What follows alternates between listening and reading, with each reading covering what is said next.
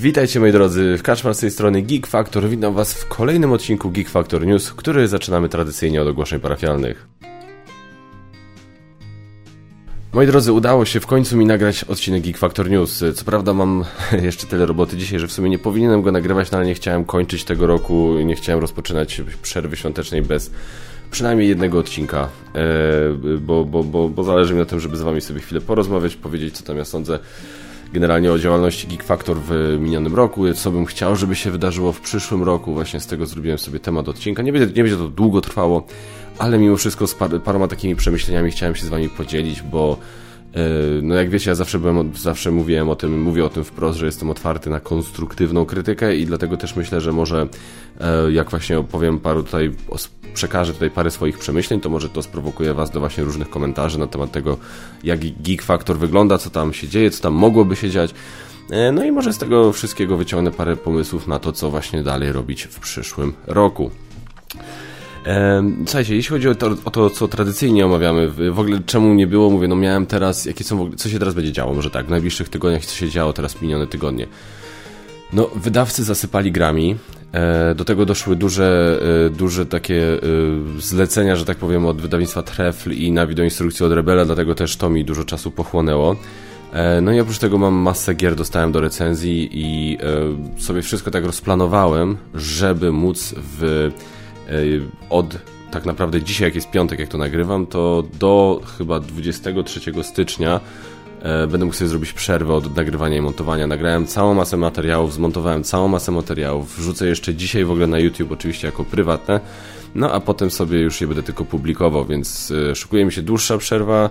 Bardzo się na to cieszę. Chcę po prostu, wiecie, w swojej tej pracy codziennej od 9 do 5, tam, którą robię w korpo, to też tam dużo rzeczy pozamykałem. Też miałem bardzo dużo pracy i też będę mógł sobie szczerze, co prawda tam już nie będę miał 4 tygodni przerwy, ale trochę przerwy będę miał i bardzo, bardzo się na to cieszę. Dużo się ostatnio działo. No nie mogę jeszcze o wszystkim powiedzieć, ale co się działo i co się wydarzyło, ale jest... E, no, to był, to był ciężki okres, nie? Dlatego robię dzisiaj ten odcinek Geek Factor News właśnie, żeby wam o tym powiedzieć i żeby też zapowiedzieć przy okazji, że Geek Factor News no, nie będzie do końca stycznia, niestety, e, ale potem wrócę już, myślę, z, z, z jakąś tam konkretniejszą regularnością, bo chciałbym, Geek Factor News, jak tak sobie przeglądam na to, to jak sobie radzą różne materiały ostatnio na kanale, to, o tym zaraz będę mówił właśnie w takim podsumowaniu. No to Geek Factor News jest gdzieś tam takim w miarę lubianym przez Was formatem, zauważyłem, jeśli chodzi o popularność, o oglądalność i o. W związku z czym stwierdziłem, że absolutnie bardzo, bardzo bym chciał to kontynuować. Poza tym, no wiecie, ciężko jest mi też znaleźć gości na podcasty czasami, czy, znaczy, znaleźć gości jest akurat łatwo, ciężej jest się zgrać czasowo. E, no, a bardzo bym nie chciał, żeby marka Geek Factor Podcast umarła, no a odcinki Geek Factor, jak sami wiecie, lądują na, e, pod, lądują też w formie podcastu. Dobra, tradycyjnie zawsze w tych ogłoszeniach parafialnych omawiam dla Was, co się dzieje na kampaniach crowdfundingowych. No na Wspieram to zagram, to tutaj się nic nie dzieje. Generalnie mamy na Kickstarterze też się nic nie dzieje z polskimi akcentami, więc jest tak troszkę sucho, no ale to ma sens. Jest koniec roku, każdy ma inne wydatki, więc raczej nikt z głową na karku by nie startował teraz z kampanią żadną crowdfundingową, bo raczej ludzie mają nieco inne wydatki. Więc tutaj akurat pod względem kampanii crowdfundingowych cisza.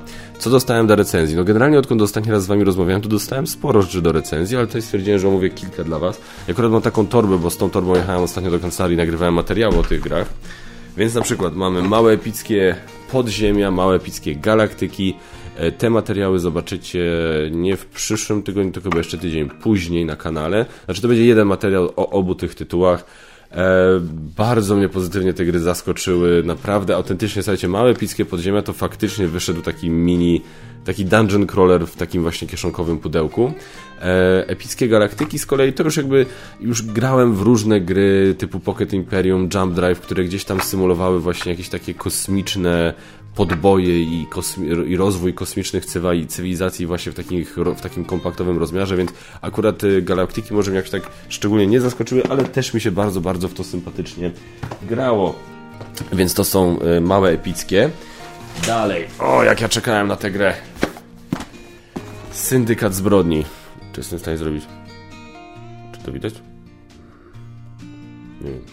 Ci, co słuchają, nie oglądają, w ogóle nie wiedzą, co się teraz dzieje. E, Syndykat Zbrodni, e, nie wiem czemu to zostało zmienione z tego Blitzkrieg, druga wojna światowa w 20 minut, natomiast Syndykat Zbrodni porachun, po, porachunki, tak, porachunki mafijne w 20 minut. Gra się w to świetnie. Jest naprawdę w kategorii gier dwuosobowych szybka, faktycznie trwa 20 minut, to nie jest tylko chwyt marketingowy. Szybka taka właśnie, jak ja to nazwałem w recenzji, którą publikuję w przyszłym tygodniu z kolei, to nazywam tę grę przeciąganie liny The Game, nie? Więc jakby to jest, to jest to. Ale jest to zrobione tak sprytnie, tak ciekawie, że mi się to cholernie podoba i ta gra, że tak powiem, w kolekcji zostaje i prawdopodobnie pojawi się na różnych topkach, jeśli chodzi o gry dwuosobowe. Ech, większy nieco tytuł. W grocie Króla Gór. Recenzja w przyszłym tygodniu. Pozytywna będzie od razu mówię. Gra mi się naprawdę spodobała. Spodobała mi się już na Galacticonie, a teraz to jeszcze tylko udało się, że tak powiem, to jakby to powiedzieć, utwierdzić się w tym przekonaniu, że jest, e, że jest to naprawdę solidny tytuł. Dosyć taki ciekawy. Naprawdę miałem przy nim takie poczucie świeżości, że jest to w końcu jakiś tak mimo wszystko troszkę ten tytuł dla mnie jest inny od wszystkiego, co mamy dookoła pod kątem jak zbieramy zasoby, jak zarządzamy zasobami i jest to takim całkiem fajny mózgożerny, całkiem fajny mózgożer, ale bez przesady, więc e, tylko od razu mówię, to nie jest gra na, nie będę raczej w to grał w cztery osoby, Więcej mówię w recenzji. W przyszłym tygodniu. Nie, to nie, źle mówię. W przyszłym tygodniu nie będzie Króla Gór. Już nie będę, co będzie w przyszłym tygodniu. W przyszłym tygodniu na pewno będzie Eleven. Od portalu dostałem. Hmm, nie dla mnie tytuł, niestety. E, ale i chyba właśnie syndykat. Nie jestem pewny, nie ale coś w ciągu najbliższych dwóch tygodni zobaczycie te materiały na te gry na, u mnie na kanale. Więcej tutaj w torbie nie mam.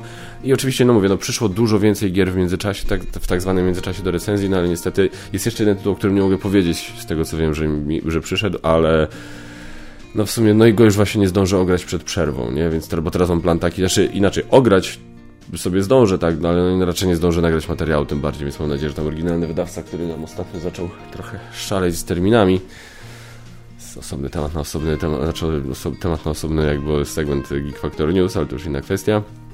E, więc raczej nie zdążę wyrobić się z materiałem do końca stycznia tak naprawdę, bo mówię, e, będę pewnie różne rzeczy sobie ogrywał podczas tej przerwy, ale nie będę nic nagrywał i nie będę nic montował do 20 tam któregoś stycznia, więc e, myślę, nie, wy będziecie jak będziecie oglądać, śledzić, to będziecie mieli jeden materiał, e, będziecie mieli przynajmniej dwa materiały w ciągu tygodnia właśnie o różnych grach, tak między innymi tych grach, co teraz wam pokazałem.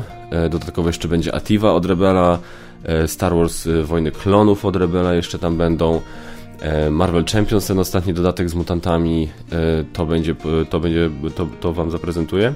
W najbliższą niedzielę na kanale wyląduje materiał, który powstał we współpracy z portalem Plancheo, gdzie użytkownicy Planchot głosowali na to, jakie gry wylądują u nich na wigilijnym stole.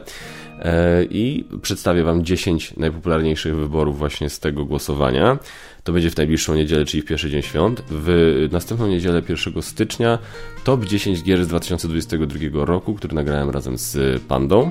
Następna niedziela, czyli to będzie 8 stycznia, wtedy dla Was zrobię, yy, żeby nie skłamać, bestsellery listopada. Niestety, dopiero no z lekkim obsuwem, no, lekki, lekki obsuw, ale nie dała rady tego inaczej zrobić.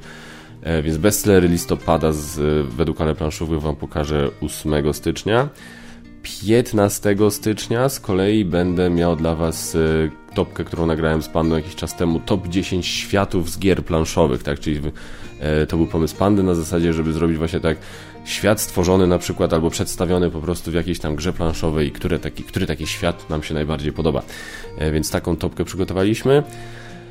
I potem jeszcze kolejna niedziela to będą bestsellery z kolei grudnia. I to będzie pierwszy materiał, który nagram i zmontuję po tej całej długiej przerwie, ale to będzie dosłownie nagranie i zmontowanie bestsellerów, to jest dla mnie kwestia tam dosłownie godzinki, więc sobie zrobię, sobie za zakończę tę moją przerwę godzinnym nagraniem i montowaniem. I to wszystko będzie w styczniu, a potem pewnie no już będzie Portalkon, jeszcze się, nie wiem, nie wiem jeszcze czy pojadę na Portalkon, ciągle się zastanawiam tutaj, jest niewykluczone, że pojadę i wtedy no prawdopodobnie no ta niedziela po Portalkonie to albo to wtedy będzie jakaś tam relacja z Portalkonu, a jeżeli e, nie pojadę na Portalkon, to wtedy z kolei w, podczas Geek Factor News, który będzie po Portalkonie, omówię to, co tam na Portalkonie ogłoszą. E, dobrze, moi drodzy, jeśli chodzi o ogłoszenia parafialne, to wszystko przechodzimy do tematu odcinka. Moi drodzy, temat odcinka Geek Factor i co tam się działo w 2022 roku. E, generalnie nie będę tutaj wam was zanudzał liczbami, że tak powiem, bo to nie o to chodzi. E, po prostu jakby mam parę przemyśleń na temat tego, ile pracy w różne rzeczy wkładałem i jakie potem były tego efekty. I na przykład wrzucałem, bo jak się pojawiały jakieś różne opcje recenzowania gier od wydawców i się pojawiały na przykład, nie wiem, jakieś tam papierowe podziemia, Flamecraft, jakaś, różne tam tytuły się pojawiały i tytuły, które nawet mi się podobały, w sensie takim, że na pierwszy rzut oka nawet widziałem, że to może być coś dla mnie, no to się rzeczy chciałem, żeby, że tak powiem, chciałem to wam pokazać, chciałem wam o tym opowiedzieć. No ale nie da się ukryć, że oglądalność niektórych z tych materiałów jest taka dosyć, no taka sobie. I teraz y, ja zacząłem się zastanawiać, co zresztą wiadomo, inni, u innych youtuberów widać to już od dawna. U tych najpopularniejszych youtuberów widać od dawna, że oni takich recenzji pojedynczych tytułów, czy materiałów w ogóle o pojedynczych tytułach robią bardzo mało. Mam tu na myśli głównie oczywiście Asię z OnTable czy Piotrka z GameTroll TV. E, I jakby idą w zupełnie inny rodzaj materiałów i jakby na początku z tym walczyłem, ale powiem wam szczerze, zacząłem bardzo dobrze rozumieć, z czego to wynika. I teraz jestem bardzo ciekawy, ja wiem jak to zabrzmi, ale zupełnie serio, nie? Jak ja tak, powiem wam tak, jak odkąd włączyłem reklamy w tym roku u siebie na YouTube i zacząłem patrzeć na moje przychody, no to patrzę, y, wiecie, jest, jakiś, jest jakiś miesiąc, gdzie znakomita większość materiałów to są po prostu recenzje, wideoinstrukcje. No i widzę, że przychody są tam na jakimś poziomie. Ok. Nagle był kolejny miesiąc, ale tam już były jakieś recenzje i wideoinstrukcje, ale na przykład były tam wideoinstrukcje głośnych, dużych tytułów. Oprócz tego była tam jakaś topka, oprócz tego był tam jakiś podcast. I Geek Factor News, nie? Dużo jakieś tam z ciekawymi tematami. No i nagle zarobki były z reklam podwójne. Nie dwa razy to, co w tym innym miesiącu. No i powiem wam tak, ja oczywiście nie jestem na takim poziomie, co powiedzmy Asia czy Piotrek, no ale wiadomo, i więc wyobrażam sobie, że ich tam, jak oni sobie patrzą na takie rzeczy, to to w ogóle są inne, zupełnie inne kwoty niż u mnie. No i powiem wam szczerze, no trudno się dziwić, tak? Zwłaszcza jeżeli ktoś chce z tego zrobić tam e, jakieś źródło utrzymania dla siebie dla swojej rodziny, no to trudno się dziwić, że obserwuje takie rzeczy, analizuje takie rzeczy i patrzy, dobra, co ma dla mnie najwięcej sensu, co, ma, co mi przynosi właśnie, z czego mam największe korzyści. I, ale żeby też, co, było, co, co jest najlepsze w tym wszystkim, że to nie jest do końca tak, że ten ktoś się kieruje wtedy tylko sprawą finansową, a ignoruje kompletnie potrzeby swoich widzów, no bo siłą rzeczy, bez zaangażowania widzów w taki, a nie inny rodzaj materiałów, no te przychody też by nie były takie, prawda? To, ta oglądalność by nie była taka, więc no to, to nie jest nawet tak, że, że powiedzmy, że ktoś pod, kierując się właśnie czymś takim, kieruje się kasą, myśli tylko o kasie i tak dalej. No okej, okay, może jest to jakiś tam e, powiedzmy wyznacznik, jest to jakieś kryterium, e, w sensie jest to, wiecie, wymierne coś po prostu właśnie, wymierny wskaźnik po prostu, który pokazuje nam e, jak sobie różne materiały radzą, no ale to wynika bezpośrednio z tego, co, z tego, co wy oglądacie, na co wy najchętniej zwracacie uwagę i tak dalej, i tak dalej. Więc no mówię, ja się gdzieś tam z tymi myślami już borykam od jakiegoś czasu. Jak to ugryźć, jak to ubrać? I teraz tak, nie chcę rezygnować z wideoinstrukcji, bo to jest coś, na czym zbudowałem gdzieś tam swoją markę, uważam.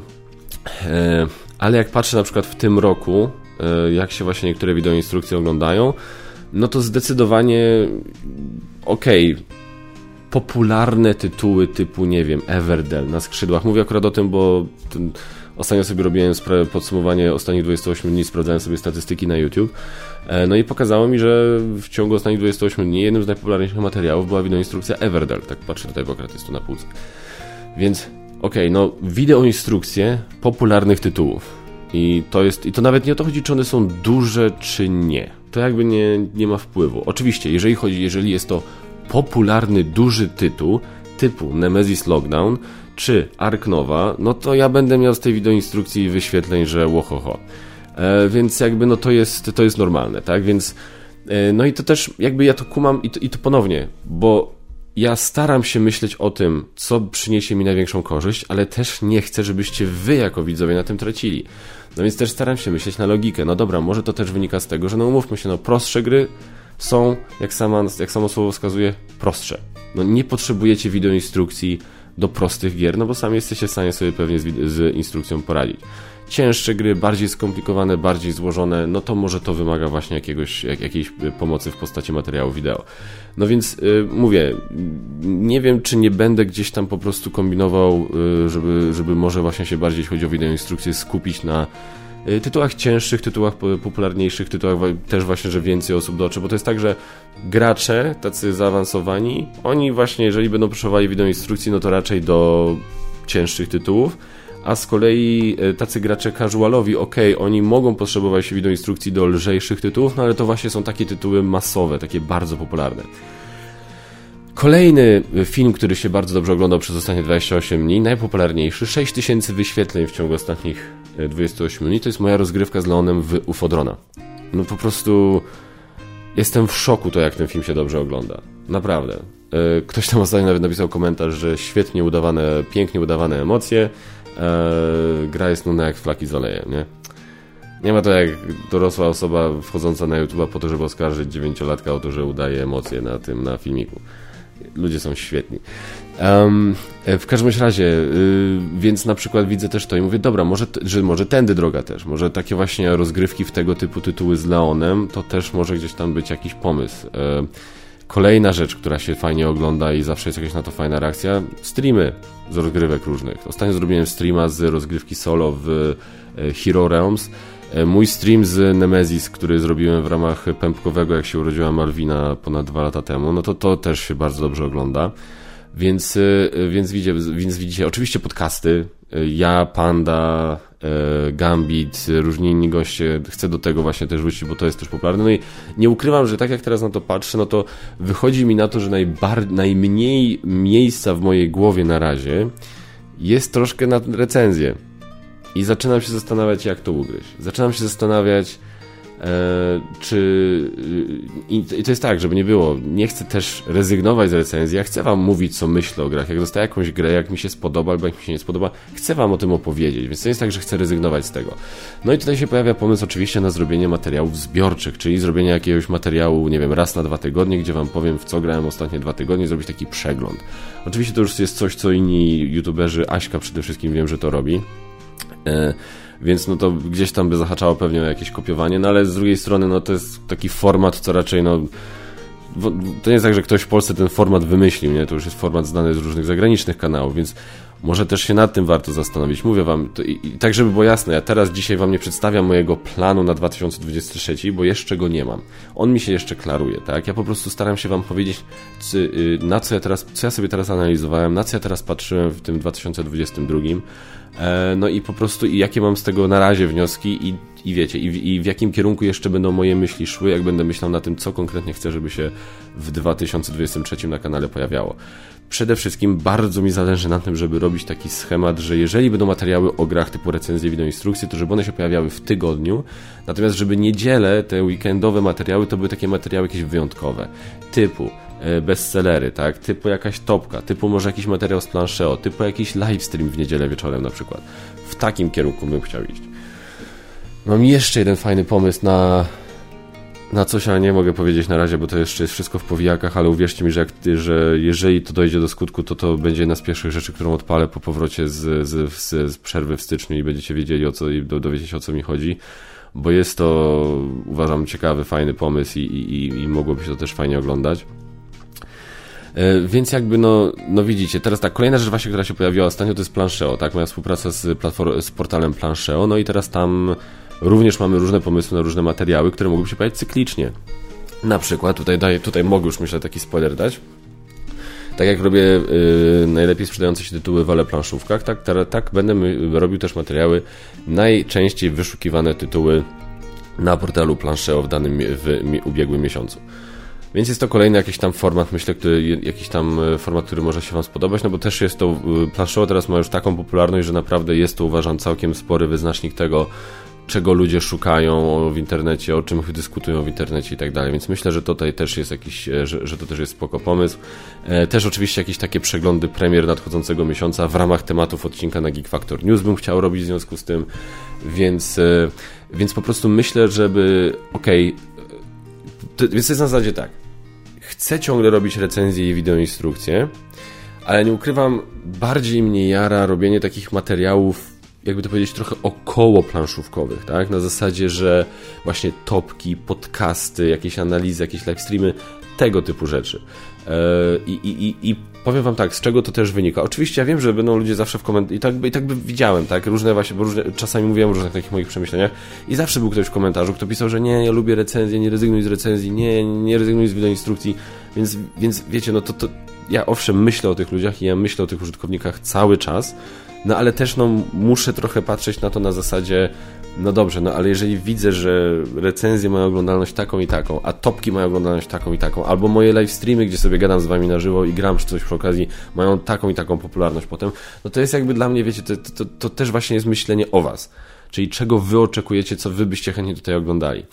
Więc mówię, nie chcę rezygnować z recenzji. Wręcz przeciwnie, e, ostatnio zacząłem oceniać według formatu, według ocen BGG. Czyli pomysł zgapiony od Gambita. Aczkolwiek, znaczy no zgapiony od Gambita. No Gambit y, y, jak ocenia tam x na 10, to daje ocenę BGG. No ale Panda jak u mnie na recenzjach ocenia też x na 10, to, to też jest jego ocena BGG. E, ja po prostu stwierdziłem, że wiecie co, chrzanić to ja nie będę tam myślał nad swoim jakimś tam systemem, co u mnie oznacza 8 na 10 i tak dalej, tylko serio, dobra. Z, ostatnio zresztą jak przygotowywałem z Gambitem e, topkę, top 5 gier, który, co do których ten drugi się nie zna, czy się myli, na tym na żywo na festiwalu ale gramy, to żeby to zrobić, to musiałem ocenić każdą grę, którą miałem siebie w kolekcji na BGG, więc się rzeczy zacząłem oceniać, no więc mówię, no dobra, to skoro już zaczynam oceniać według BGG, to już oceniajmy według BGG. E, I, i, I dlatego każda ocena, która się teraz y, pojawia, te wszystkie materiały, które teraz będziecie widzieć, właśnie to tam oceny, zresztą mówię nawet o tym wprost, tak, że ta u mnie moja ocena BGG dla tej gry to jest to i to, więc nie zgapiam tak totalnie, że robię jakieś tam trzy pytania, czy odpowiedzi, ale, a, czy, przepraszam, trzy pytania, czy odpowiedzi, ale e, zdecydowanie tak, zdecydowanie teraz po prostu się przerzucam na po prostu ocenianie według skali BGG, bo uważam, że e, jest to też na tyle już popularny w tym momencie portal, że jest to taki no, w miarę najczystszy, najklarowniejszy przekaz. Aczkolwiek to wiem, może za jakiś czas to zmieni i zacznę robić ocenianie według skali planszeo. E, albo robił to i to. Ty, to jest pomysł. To jest dobry pomysł. Zrobienie oceny, jak oceniam to na BGG, jak oceniam to na planszeo. I widzicie, tak się właśnie tworzą dobre pytania, dobre, e, dobre pomysły. E, no więc tak, więc generalnie, co ja widzę dla siebie w 2023 roku? Przede wszystkim, ja wiem, że to mówię co roku, E, mniej tego wszystkiego, no. Mniej tego, tylko wiecie z czym jest problem? E, ja bardzo, ja naprawdę, ja nie muszę recenzować każdej gry, naprawdę nie muszę recenzować każdej gry. Ale problem jest tego, jest tego typu, że jak tam wydawcy ogłaszają na początku roku, że wydadzą taką i taką grę, to często gęsto już przy ogłaszaniu niektórzy proszą o to, tam zbierają chętnych do zrecenzowania, prawda? I wówczas ja na przykład mówię, dobra, to mi się spodobało, to mi się spodobało i wiecie, te wszystkie gry są ogłaszane na różnych wiecie, w różnych momentach w ciągu roku, ale potem się okazuje, że ta ma opóźnienie, ta ma opóźnienie, tutaj jest jakiś problem i one wszystkie się pojawiają w listopadzie. No wiadomo, każdy chce wypuścić jak najwięcej gier w listopadzie, no bo jesteśmy przed świętami, gorący okres, jest tuż po Essen, no generalnie jesień to jest zawsze, to był zawsze gorący okres, nie? Więc ja się zawsze daję na to złapać. Ja się zapiszę na jakąś grę, bo wydawca powie, to pewnie będzie gdzieś tak połowa roku. A potem oczywiście jest listopad, nie? I dlatego, tak właśnie, tak mniej więcej, mniej więcej było w tym roku. Więc ja staram się być ostrożny, będę starał, będę starał się być jeszcze bardziej ostrożny pod tym względem. E, I, i, i wiecie, no, i, i mówię, przede wszystkim mówię pod kątem też tego, ile mnie pracy, to wszystko kosztowało, ile energii, ile czasu. Staram się też myśleć o tym na zasadzie, że staram się, żeby naprawdę ten rok 2023 upłynął pod kątem takiego e, jakość, nie ilość. Wiem, po prostu no mega odkrywcze. Nikt wcześniej na to nie wpadł. Ale serio, nie? Na zasadzie, że to musi być dla mnie rok na zasadzie jakość, nie ilość. Czyli materiały, które są dla Was ciekawe, które się czymś wyróżniają, E, a nie po prostu, wiecie, kolejna recenzja, gdzie, wiecie, głowa, stół, głowa i 4 na 10. No to jest... Mówię, no ta, w, tym, w tym kierunku teraz moje przemyślenia idą, żeby y, i mówię, chcę wrócić do podcastów, y, chcę zrobić więcej może trochę live streamów, y, wideoinstrukcje do dużych, głośnych gier, no i myślę, że może jakieś recenzje zbiorowe, ale też jeszcze, też to jest tak jeszcze, mówię, tutaj jeszcze się zastanawiam, jak, jak ten temat tych recenzji ugryźć. E, to jest zawsze tak, to jest ciągła walka w mojej głowie, jak ten temat tych recenzji ugryźć. No ale myślę, że do, do jakichś tam wniosków dojdę. Słuchajcie, i tutaj jest pytanie do Was tak naprawdę. Co Wy lubicie najbardziej na Geek Factor oglądać? Oczywiście Geek Factor News. Co Wy lubicie najbardziej na Geek Factor oglądać? Jakich materiałów tutaj, jakich materiałów oczekujecie? E, czy na przykład właśnie waszym zdaniem zbiorowe recenzje to jest dobry pomysł, no bo koniec końców usłyszycie tam, co ja mam do powiedzenia o, o, o, o danej grze, no bo oczywiście będzie tam też spis treści wtedy, więc będziecie dokładnie widzieli, kiedy co mówię o grze. Znaczy nie co, ale kiedy w materiale mówię o, o danej grze. E, więc jakby, no może, wiecie, to jest może taki kompromis między tym, żebyście wydostali to, jakieś tam moje opinie na temat różnych gier, a ja z kolei mam wtedy troszkę mniej roboty, jeśli chodzi o nagrywanie i o montowanie tego wszystkiego. E, dajcie mi znać, co myślicie. Jakoś mówię, jakoś będę starał się tam to yy, wszystko poukładać w swojej głowie, żeby ten 2023 był mocniejszy, lepszy, taki bardziej wszystko, żeby to wszystko było bardziej poukładane. I kolejne moje postanowienie na 2023 rok cholera zadbać o social media Geek Factor, bo ja z taką totalnie nieregularnością wrzucam różne posty, przez, potrafię przez trzy tygodnie nic nie wrzucić na, Geek, na Facebooka i wrzucić nagle jednego dnia trzy posty. To jest taka masakra, ja mam zamiar sobie, sprawiłem sobie specjalny kalendarz, który będzie tylko chyba do, Facebook, do, do postów na, na social media Geek Factor, żeby to wszystko planować, żeby ogłaszać wam, pomagać, wiecie, wydawcy, jak wydawca e, bierze, jak, jak, jak, biorę, jak, inaczej, jak ja biorę patronat, tak, jak obejmuję jakąś grę patronatem, no to żeby skoro się na to godzę, to żeby to faktycznie jakoś reprezentować u siebie na portalach, sobie zaplanować te posty, a nie, że nagle się łapie, że kurde, miałem przecież tydzień temu była premiera jakiegoś tytułu, który, jest, który ma moje logo na pudełka, ja jeszcze nic nawet na social mediach nie wrzuciłem, bo po prostu nie ogarniam. No niestety, takie lata już, że z pamięci to jak guzik jestem w stanie ogarnąć i muszę mieć to wszystko sobie spisane i zaplanowane, nie? Więc y, tak, jeśli chodzi o kanał, to 2023 ilość, jakość, nie ilość i porządek na social mediach. To są moje takie główne, główne hasła, z którymi chcę wkroczyć w 2023 rok. E, ale generalnie chciałem też powiedzieć, że jestem cholernie wdzięczny za 2022. Powstało bardzo dużo materiałów, powstało e, naprawdę, miałem masę, masę widzów, masę ludzi głosowało, rekord jeśli chodzi o liczbę głosów oddanych na 30, na 30 kg, e, więc Jestem naprawdę bardzo pozytywnie, ogólnie oceniam 2022 rok bardzo pozytywnie. Bardzo Wam dziękuję, bo to jest wasz, Wasza zasługa. Pojawiliście się, oglądaliście, klikaliście, komentowaliście. To jest naprawdę niedocenione i, i, i nie mogę się po prostu doczekać, kiedy znowu. E, nie mogę się doczekać tego, jak co się będzie działo w 2023, ale póki co to za 2022 bardzo, bardzo Wam dziękuję. Tyle jeśli chodzi o temat odcinka, lecimy do newsów. Newsy filmowo-telewizyjne dzisiaj, ponieważ wiadomo, długo mnie nie było, więc mógłbym teoretycznie znaleźć dużo newsów, ale tak naprawdę chcę powiedzieć o dwóch głównych rzeczach, które się wydarzyły ostatnio. Zacznijmy od Indiana Jonesa. Ma być piąta część Indiana Jonesa. Pojawił się pierwszy trailer do tego Indiana Jonesa, więc w ogóle myślę, że sobie zapiszę, żeby dać wam y, trailer w opisie, przepraszam. E, no i teraz tak. I teraz uwaga. Y, powiem wam plotki, które się pojawiły na temat fabuły Indiana Jonesa jakiś czas temu. Yy, I, i, i powód, dla którego ja generalnie nie chciałem o tych plotkach mówić, bo to mogłaby się okazać prawda i to wtedy byłby jakiś tam spoiler. Natomiast reżyser James Mangold, ostatnio się, czyli reżyser nowego Indiana Jonesa, wszedł ostatnio na social media i wyraźnie jasno powiedział, słuchajcie, to jest nieprawda, te wszystkie plotki o tym, co słyszeliście na temat Indiana Jonesa 5, piątej części Indiana Jonesa nie są prawdą. Więc w tym momencie czuję się trochę związany, y, że tak powiem, y, y, zwolniony z obowiązku trzymania tego w tajemnicy, bo w, obawie przed potencjalnym spoilerem. O co chodzi, jak, jakie były plotki? Aczkolwiek ciągle jest ten taki margines błędu zachowuję, bo wiecie, Kevin Smith też zarzekał się, że serial na Netflixie Masters of the Universe będzie skupiony wokół Himena, wiecie co wyszło. Ale generalnie słuchajcie, jeżeli nic nie chcecie wiedzieć, to słuchajcie, włącz, wyłączcie dźwięk, jak zniknie plakat Indiana Jonesa, to w tym momencie możecie dźwięk z powrotem włączyć, więc uwaga, 3, za 3, 2, 1, spoilery. Uwaga, y, Plotki się pojawiły jakiś czas temu, że nowa część Indiana Jonesa będzie w jakiś tam sposób związa- y, bawiła się w podróże w czasie. I teraz y, stary Indiana Jones razem ze swoją córką chrzestną, którą będzie grała Phoebe Waller-Bridge, cofną się w czasie, e, bo, żeby powstrzymać nazistów, którzy też się tam cofnęli w czasie. E, I teraz spotkają tam młodszego, młodego Indiana Jonesa, który będzie grany też ciągle przez Harrisona Forda, tylko będzie cyfrowo odmłodzony. No i teraz, żeby móc powstrzymać nazistów, to młody Indiana Jones się poświęci i umrze. No i jak umrze, to wymarze starego Indiana Jonesa. No i w tym momencie Phoebe Waller-Bridge stwierdzi, że no nie może być tak, że świat nie ma Indiana Jonesa, więc wiedząc co Indiana Jones zrobił w swoim życiu, żeby uratować świat przed zagładą, ona założy kapelusz, weźmie beach i ona będzie tym Indianą Jonesem, przejdzie przez te wydarzenia z poprzednich części. Brzmiało to tak absurdalnie, że nie chciałoby mi się wierzyć, że ktokolwiek w Hollywood, nawet w Disneyu, bo teoretycznie teraz to jest własność Disneya, że ktokolwiek w Disneyu byłby aż tak głupi, żeby coś takiego zrobić.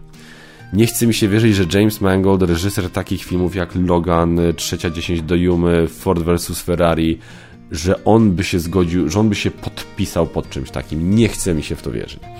No i w tym momencie James, i jak się pojawił trailer, no to tam w trailerach jest kilka ujęć, dosłownie chyba z dwa czy trzy ujęcia, gdzie widzimy młodego Indiana Jonesa. E, I to są ewidentnie nowe ujęcia, to nie są ujęcia ze starych filmów.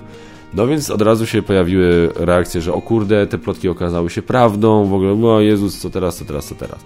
James Mangold jasno wszedł na Twittera i powiedział jasno, słuchajcie, nie, absolutnie nie. Nie będziemy zmieniać Indiana Jonesa, nie będzie nowa osoba grała Indiana Jonesa, Harrison Ford jest Indianą Jonesem, koniec. Kropka. Więc zdaje się, że no zdementował te pogłoski.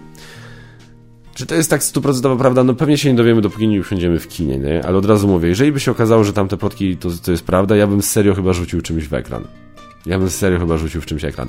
Ja będę w stanie zaakceptować na przykład, że nie wiem, że coś się tam stanie z Indiana Jonesem i on zniknie na, na jakiś kawałek filmu, na jakieś 15 minut, żeby Phoebe Waller-Bridge mogła go uratować, ale potem on wróci i on, że tak powiem, temat dokończy, spoko, to ja mógłbym, mógłbym znieść, nie? Ale jeżeli on miałby na początku filmu gdzieś wyparować i potem, nie wiem, wrócić na przykład na sam koniec, nie, tak, tak, tak to my się bawić, słuchajcie, Disney nie będziemy, dobra? Więc e, mówię, to są na razie pogłoski zdementowane przez Jamesa Mangolda, no i był dosyć taki kategoryczny w, w sposobie wyrażania, w, w, w sposób jaki się wyraził nie, na ten temat. Powiedział, nie, nie, nie, słuchajcie, nie róbmy jaj, nie dawajmy, nie, nie, nie karmijmy troli internetowych i tak dalej.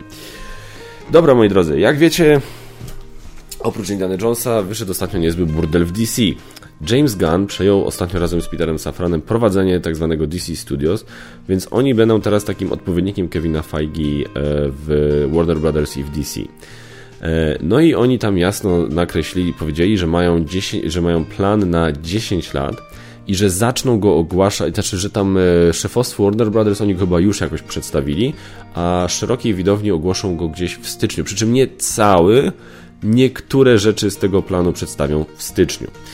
E, no i James Gunn jest jedną z takich osób, jest jednym z tych reżyserów, który jest bardzo aktywny na social mediach, zwłaszcza na Twitterze, więc on bardzo często odpowiada fanom na różne pytania i różne tam rzeczy. Teraz jak wiecie w ostatnim e, Black Adamie, e, tutaj już sobie pozwolę mówić spoilerami, no bo mówmy się, no wiemy co się stało. E, w scenie po napisach pojawił się Henry Cavill jako Superman. I chwilę po tym jak to zrobił, to Henry Cavill ogłosił na social mediach, że wróci jako Superman i że to było tylko w ogóle zajawka, to był przedsmak tego wszystkiego, co może się, co się wydarzy i co nas czeka. Mało tego, Henry Cavill nagrał małe cameo, mały epizod do najbliższy, w najbliższym filmie Flash. No, i było fajnie. I wszyscy się cieszyliśmy. Wchodzi James Gunn, no i teraz on buduje to uniwersum od nowa. Pierwszą rzeczą dziwną, która się wydarzyła, to było to, że anulowano. Okej, okay, dobra, ale to jeszcze było sprzed James. Anulacja Bad Girl to była sprzed Jamesa Gana. Natomiast teraz po Jamesie Ganie anulowano trzecią część Wonder Woman. Miało mieliśmy mieć Wonder Woman 3, nie dostaniemy. Na razie, przynajmniej na razie, jest powiedziane, że w obecnym kształcie projekt zmarł. E, Patty Jenkins odeszła. Co prawda tam było trochę nieporozumień, niektórzy myśleli, tam poszła jakaś pogłoska, że, e, że ktoś z Warner Brothers dał jej jakieś notatki co do tego, co, co tam w jej e, scenariuszu do Wonder, do Wonder Woman powinno być, a ona podobno miała odpowiedzieć, e, dając link do, do Wikipedii tłumaczący e, sformułowanie character arc, czyli łuk postaci łuk rozwoju postaci, ale ona to zdementowała, ona powiedziała, że nie, to, nie, to, to tak nie było, po prostu w związku z różnymi tam e, przedłużeniami, tym, że niektóre rzeczy się przedłużały, jakieś tam inne zobowiązania się pojawiły, że ona tego nie dała robić. Oczywiście to może być wszystko ściema, to może być dyplomacja, to może być polityka, że i w sumie tak naprawdę, żeby nie było, cokolwiek ja tu będę mówił, tak, a propos tych różnych rzeczy, które ja tu będę mówił, powiedzmy sobie jedno jasno na starcie. My nigdy nie będziemy wiedzieli, co naprawdę się wydarzyło za kulisami. Oczywiście pewne rzeczy są bardziej prawdopodobne, pewne o wiele mniej prawdopodobne, ale co tak naprawdę naprawdę tam się działo, tego kuźwa nie będziemy nigdy wiedzieć, tak? Więc jakby no to jest, tutaj trzeba to brać na to poprawkę. Natomiast efekt był tego taki, że Wonder Woman 3 padło. Jeśli mam być szczery, tak jak uwielbiam Patty Jenkins jako reżyserkę, tak jeśli chodzi o scenariusz, bo ona napisała scenariusz do Wonder Woman 1980, 1984. Do pierwszej części ona była współautorką scenariusza a w 84 była autorką scenariusza. I to był jeden z najbardziej gównianych filmów superbohaterskich ostatnich lat, moim zdaniem. Z jednym z najbardziej gównianych scenariuszy ostatnich lat, moim zdaniem. Więc tak jak ona, ok, niech ona będzie reżyserem, zostawmy ją jako reżyserkę, ale błagam, niech ktoś inny napisze scenariusz. Nie? To jest, to jest u mnie, ja mam teraz takie podejście do Wonder Woman i do Patty Jenkins.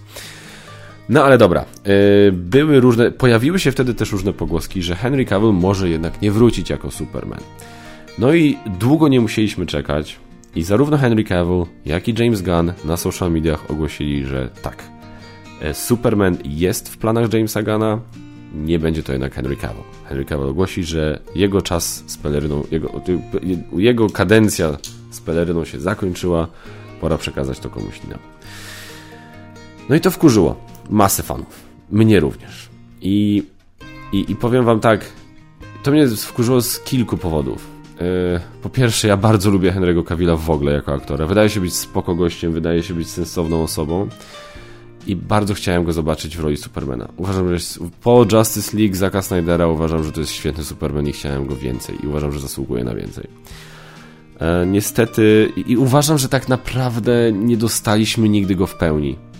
Naprawdę nie pokazał nigdy w pełni tego, co mógł zrobić, bo umówmy się, wiecie, Man of Steel Man of Steel czy Batman vs. Superman to już w ogóle, no to nie były doskonałe filmy. Te filmy miały tam jakieś swoje problemy, nie? Justice League Zacka Snydera był bardzo dobrym filmem, ale z kolei był cholernie długi, więc wiemy, że w takiej postaci ten film nigdy by w kinach się nie pojawił. Więc jak dla mnie Henry Cavill jeszcze nie miał, tak, nie dostał tak naprawdę prawdziwej okazji, prawdziwej szansy zrobić porządnego filmu o Supermanie.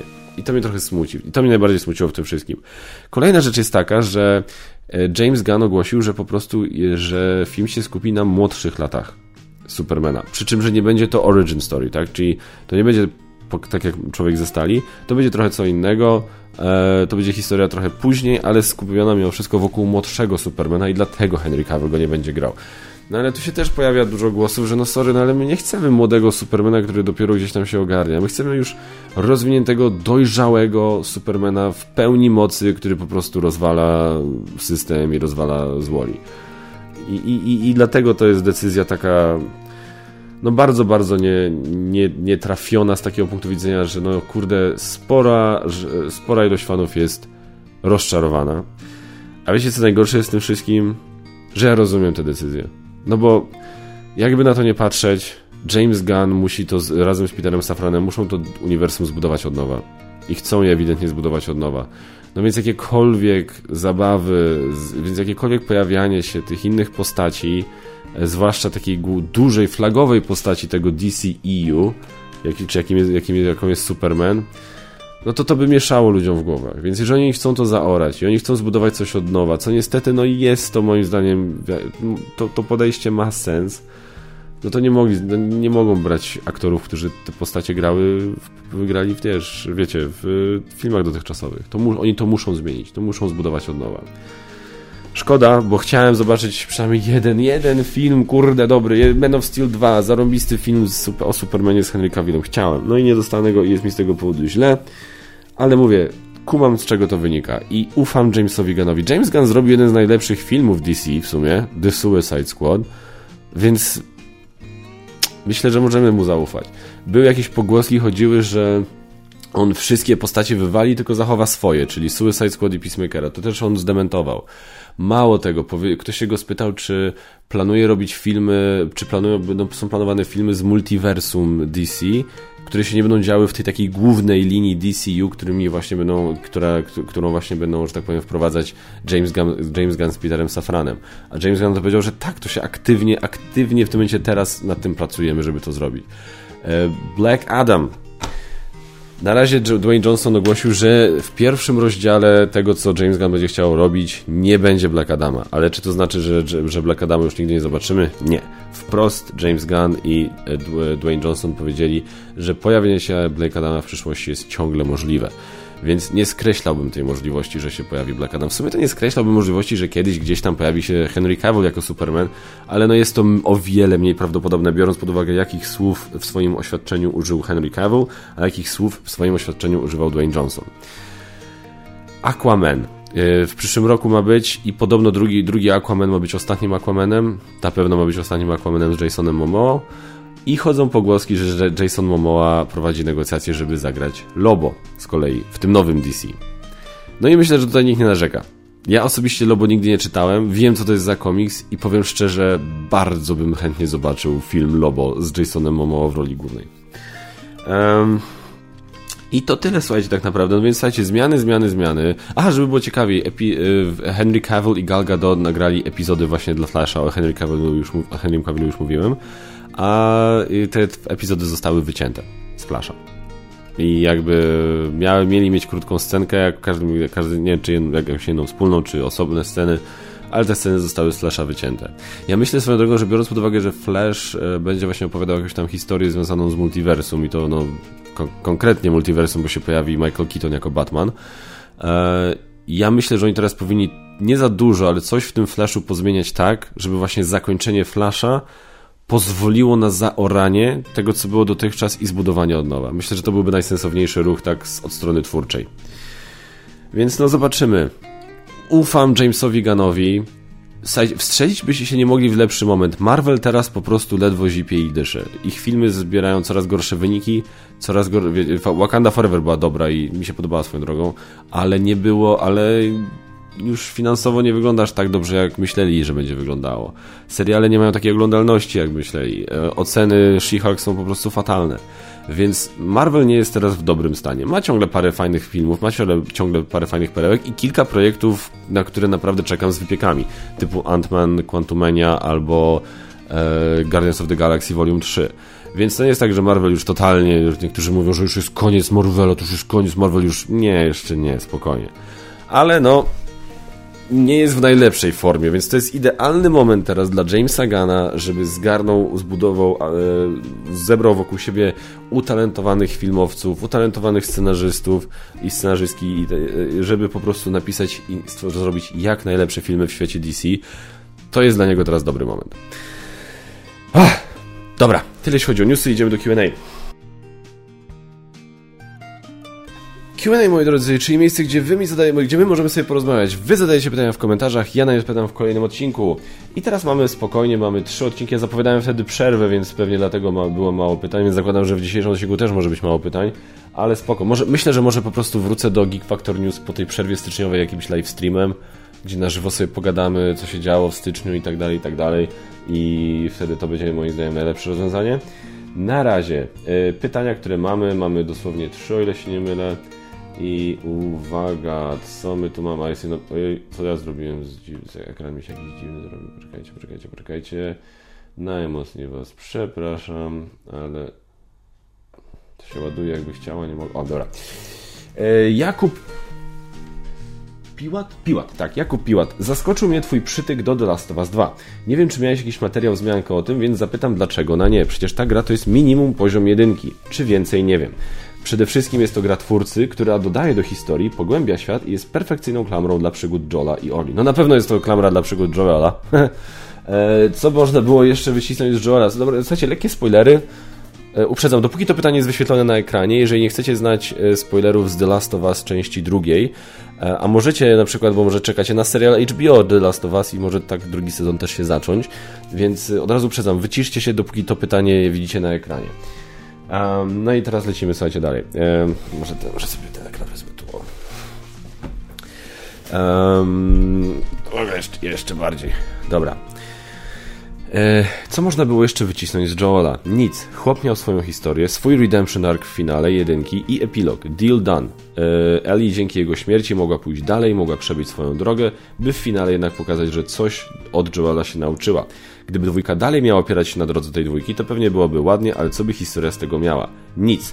Tylko by se latali i e, żadne z nich już nic by się nie zmieniło. A Abi, kapitalna postać, która teraz po finale cudownego Andora przypomina mi właśnie tego bohatera. Czasami trzeba obrócić ręce, zrobić złe rzeczy w imię czegoś większego. Zemsta za mm, zabicie taty jest czymś większym? Czymś większym jest uratowanie ludzkości. Okej. Okay. Ale on, to, to ona zabiła, bo się mściła, tak? Jej bliski, jej bliskiego kogoś zabito, więc ona zabije tą osobę, która to zrobiła. To jest, klasy, no to jest klasyczna, wiecie, no to jest, to jest, to jest to, co widzimy w The Walking Dead, to jest to, co widzimy wszędzie w różnych y, historiach postapokaliptycznych, że w tym świecie nie ma dobrych i złych ludzi i że każdy jest bohaterem w swojej opowieści, a czarnym y, charakterem w innej opowieści. To jest ten klasyczny jakby zabieg tutaj został zastosowany, tak? E, to nie było zabicie dla mnie, z mojego punktu widzenia, tak? To nie było zabicie w jakimś wyższym celu. Nie, no to był, bardzo, to był bardzo podstawowy instynkt ktoś zabił ukochaną mi osobę, więc ja zabiję ją. I, i, I, tak, i to był ciekawy wątek The Last of Us 2, bo Ali, yy, Abi się mściła za ojca, a Eli się mściła za Joela, więc jakby to zderzenie tego było ciekawym wątkiem, ja nie mówię, że nie. Zaraz dojdę dalej, tylko doczytam. Yy, jej ark jest również pięknie poprowadzony. Finał i zachowanie Eli tylko wpłynie na nią tak, jak ona wpłynęła na Eli, zabijając Joela. Pogłębi i tak już nieźle nieokreślony charakter. Więc jestem, co tak, jestem ciekawy, za kogo chciałeś napisać. Jestem ciekawy, co tak naprawdę ci nie leży w tej grze. Naprawdę chcielibyśmy dostać to samo, co w jedynce, bo ludzie lubią. Disney tak zrobił i wyżegał takie gówno jak Obi-Wan. Znaczy, zgodzę się, że wyżegał gówno. Obi-Wan był gówniany w większości. Miał parę fajnych momentów i ostatni odcinek mi się podobał. E, ale właśnie nie. Disney z Obi-Wanem zrobił coś głupiego. Zrobili, nie dali mi Obi-Wana, którego ja znałem i za którym tęskniłem. Dali mi jakiegoś starego pierdziela po prostu, który chodzi i smęci przez większość odcinków. I co byłoby jeszcze ok, bo to może być ciekawa historia, żeby pokazać, że on właśnie troszkę po tym wszystkim, co się stało, gdzieś tam osiadł, opadł i tak i zbiera się na... To mogłaby być ciekawa historia, tylko on równocześnie mówi, że on cały czas ma w głowie, że trzeba będzie trenować Luka. Więc w jaki sposób chcesz trenować Luka, a pozwalasz y, samemu sobie po prostu spać formą tak, że to po prostu jest żenujące. Więc ja się nie zgodzę, że oni z Obi-Wanem zrobili dokładnie to samo, co zrobili. Gdyby zrobili dokładnie to samo, co w prequelach, ja byłbym zadowolony, bo to był Obi-Wan, za którym tęskniłem. Zrobili właśnie coś po prostu fatalnego i dlatego wyszło gówno. E, mam nadzieję, że nie fakt, iż baba zabiła chłopa, którego lubię i ma bica i jest silna i wpaja ideologię. Nie, moje, mój problem z Abi w ogóle nie polega na tym, że jest silna i że ma, e, że ma bica i że wpaja jakąś ideologię. W ogóle mi o to nie chodzi. Dla mnie e, problemem z The Last of Us 2, znaczy, żeby nie było, mi się bardzo, mi się bardzo dobrze grało w The Last of Us 2. Przeszedłem całą, co nie zawsze mi się zdarza przy mojej ilości czasu przy grach na PlayStation. Więc mi się w to bardzo dobrze grało, ciągle klimat był, ten klimat postapo, ten klimat tego zagrożenia, fantastycznie zrobione. Jeśli chodzi o techni od strony technicznej, nic do zarzucenia.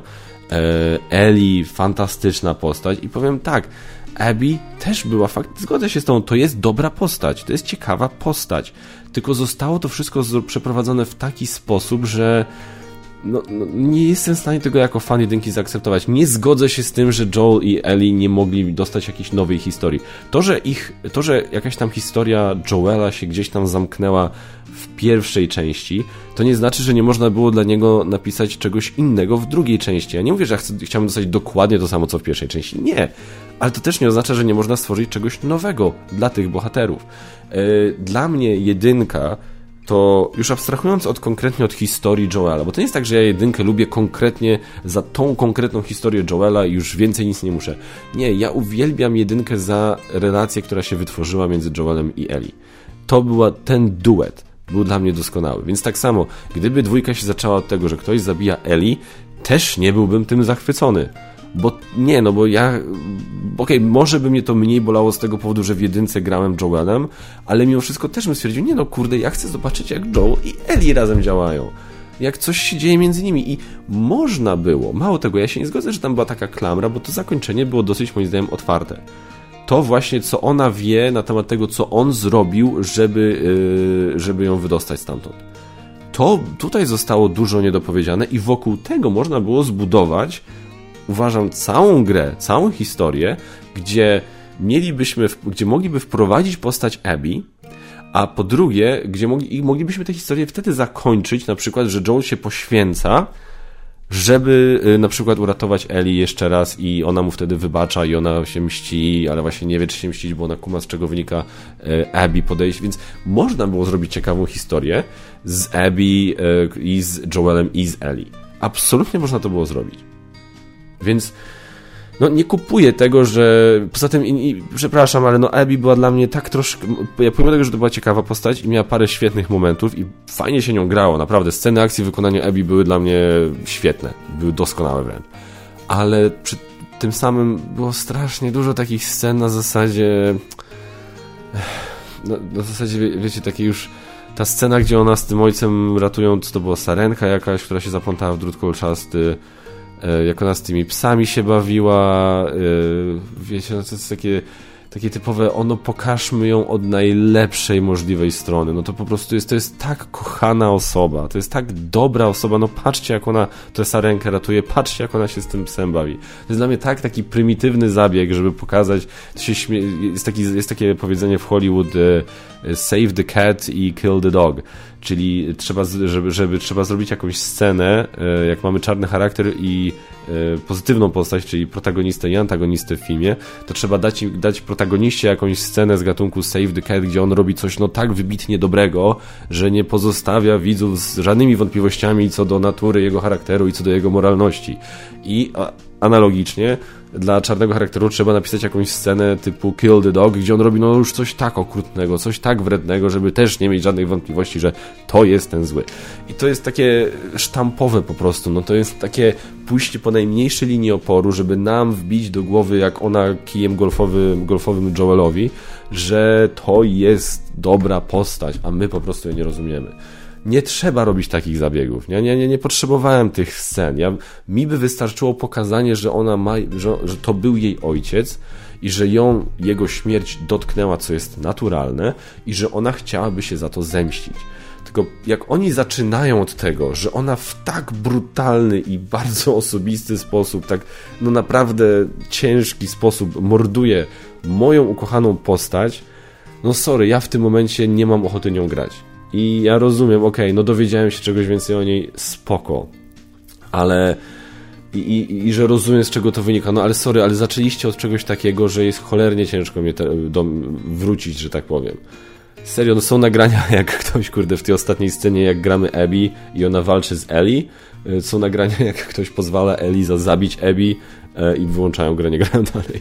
Więc jakby, no mówię, żeby nie było, no to ja to rozumiem, no komuś może te, mogą te rzeczy nie przeszkadzać. Dla mnie był to po prostu bezsensowny zabieg, taki tani zabieg, żeby wzbudzić sensację, żeby wzbudzić kontrowersję.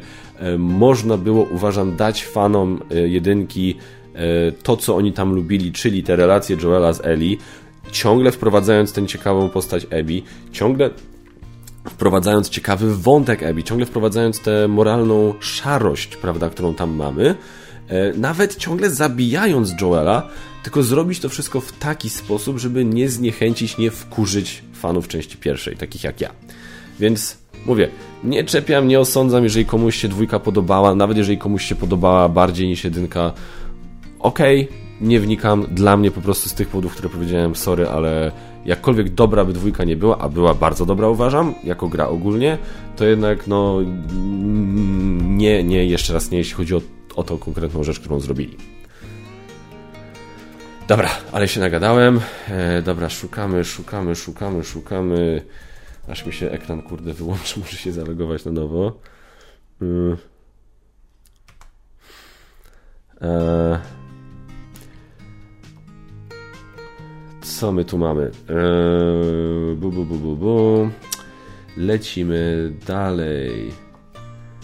Chciejo, Q&A. Oglądałem u Gambita recenzję Perseverance. U Ciebie Wieczną Zimę. Zastanawiam się, czy nie moglibyście jako recenzenci pomóc nam graczom, uwzględniając taki czynnik jak stołożerność gry. My czasami o tym mówimy. Y, przy Zatoce Kupców mówiliśmy, że gra jest stołożerna. Ja w recenzji Eleven zwrócę Wam uwagę, że jest turbo stołożerna, włącznie z pokazaniem zdjęcia, jak wyglądała ta gra rozłożona na dwie osoby.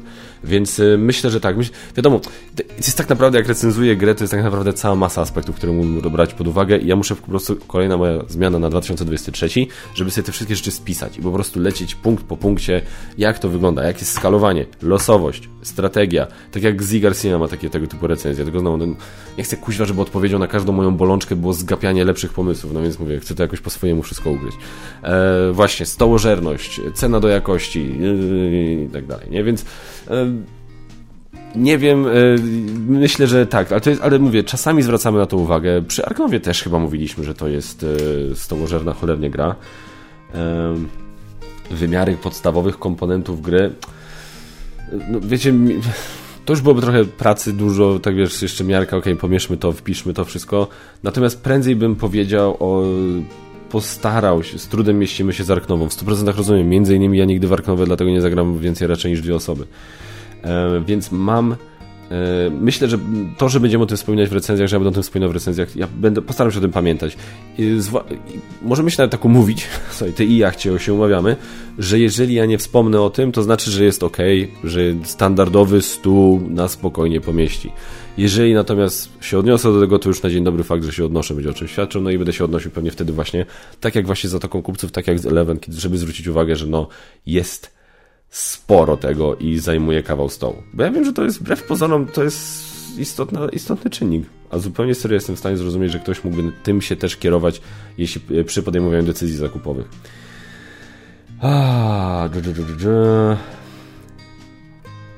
Co tu jeszcze mamy? Mr. Marble. Jeszcze nie zobaczyłem całego materiału, być może dalej jest opowieść, ale póki pamiętam, nagrywałeś turniej wiedzy z Gambitem.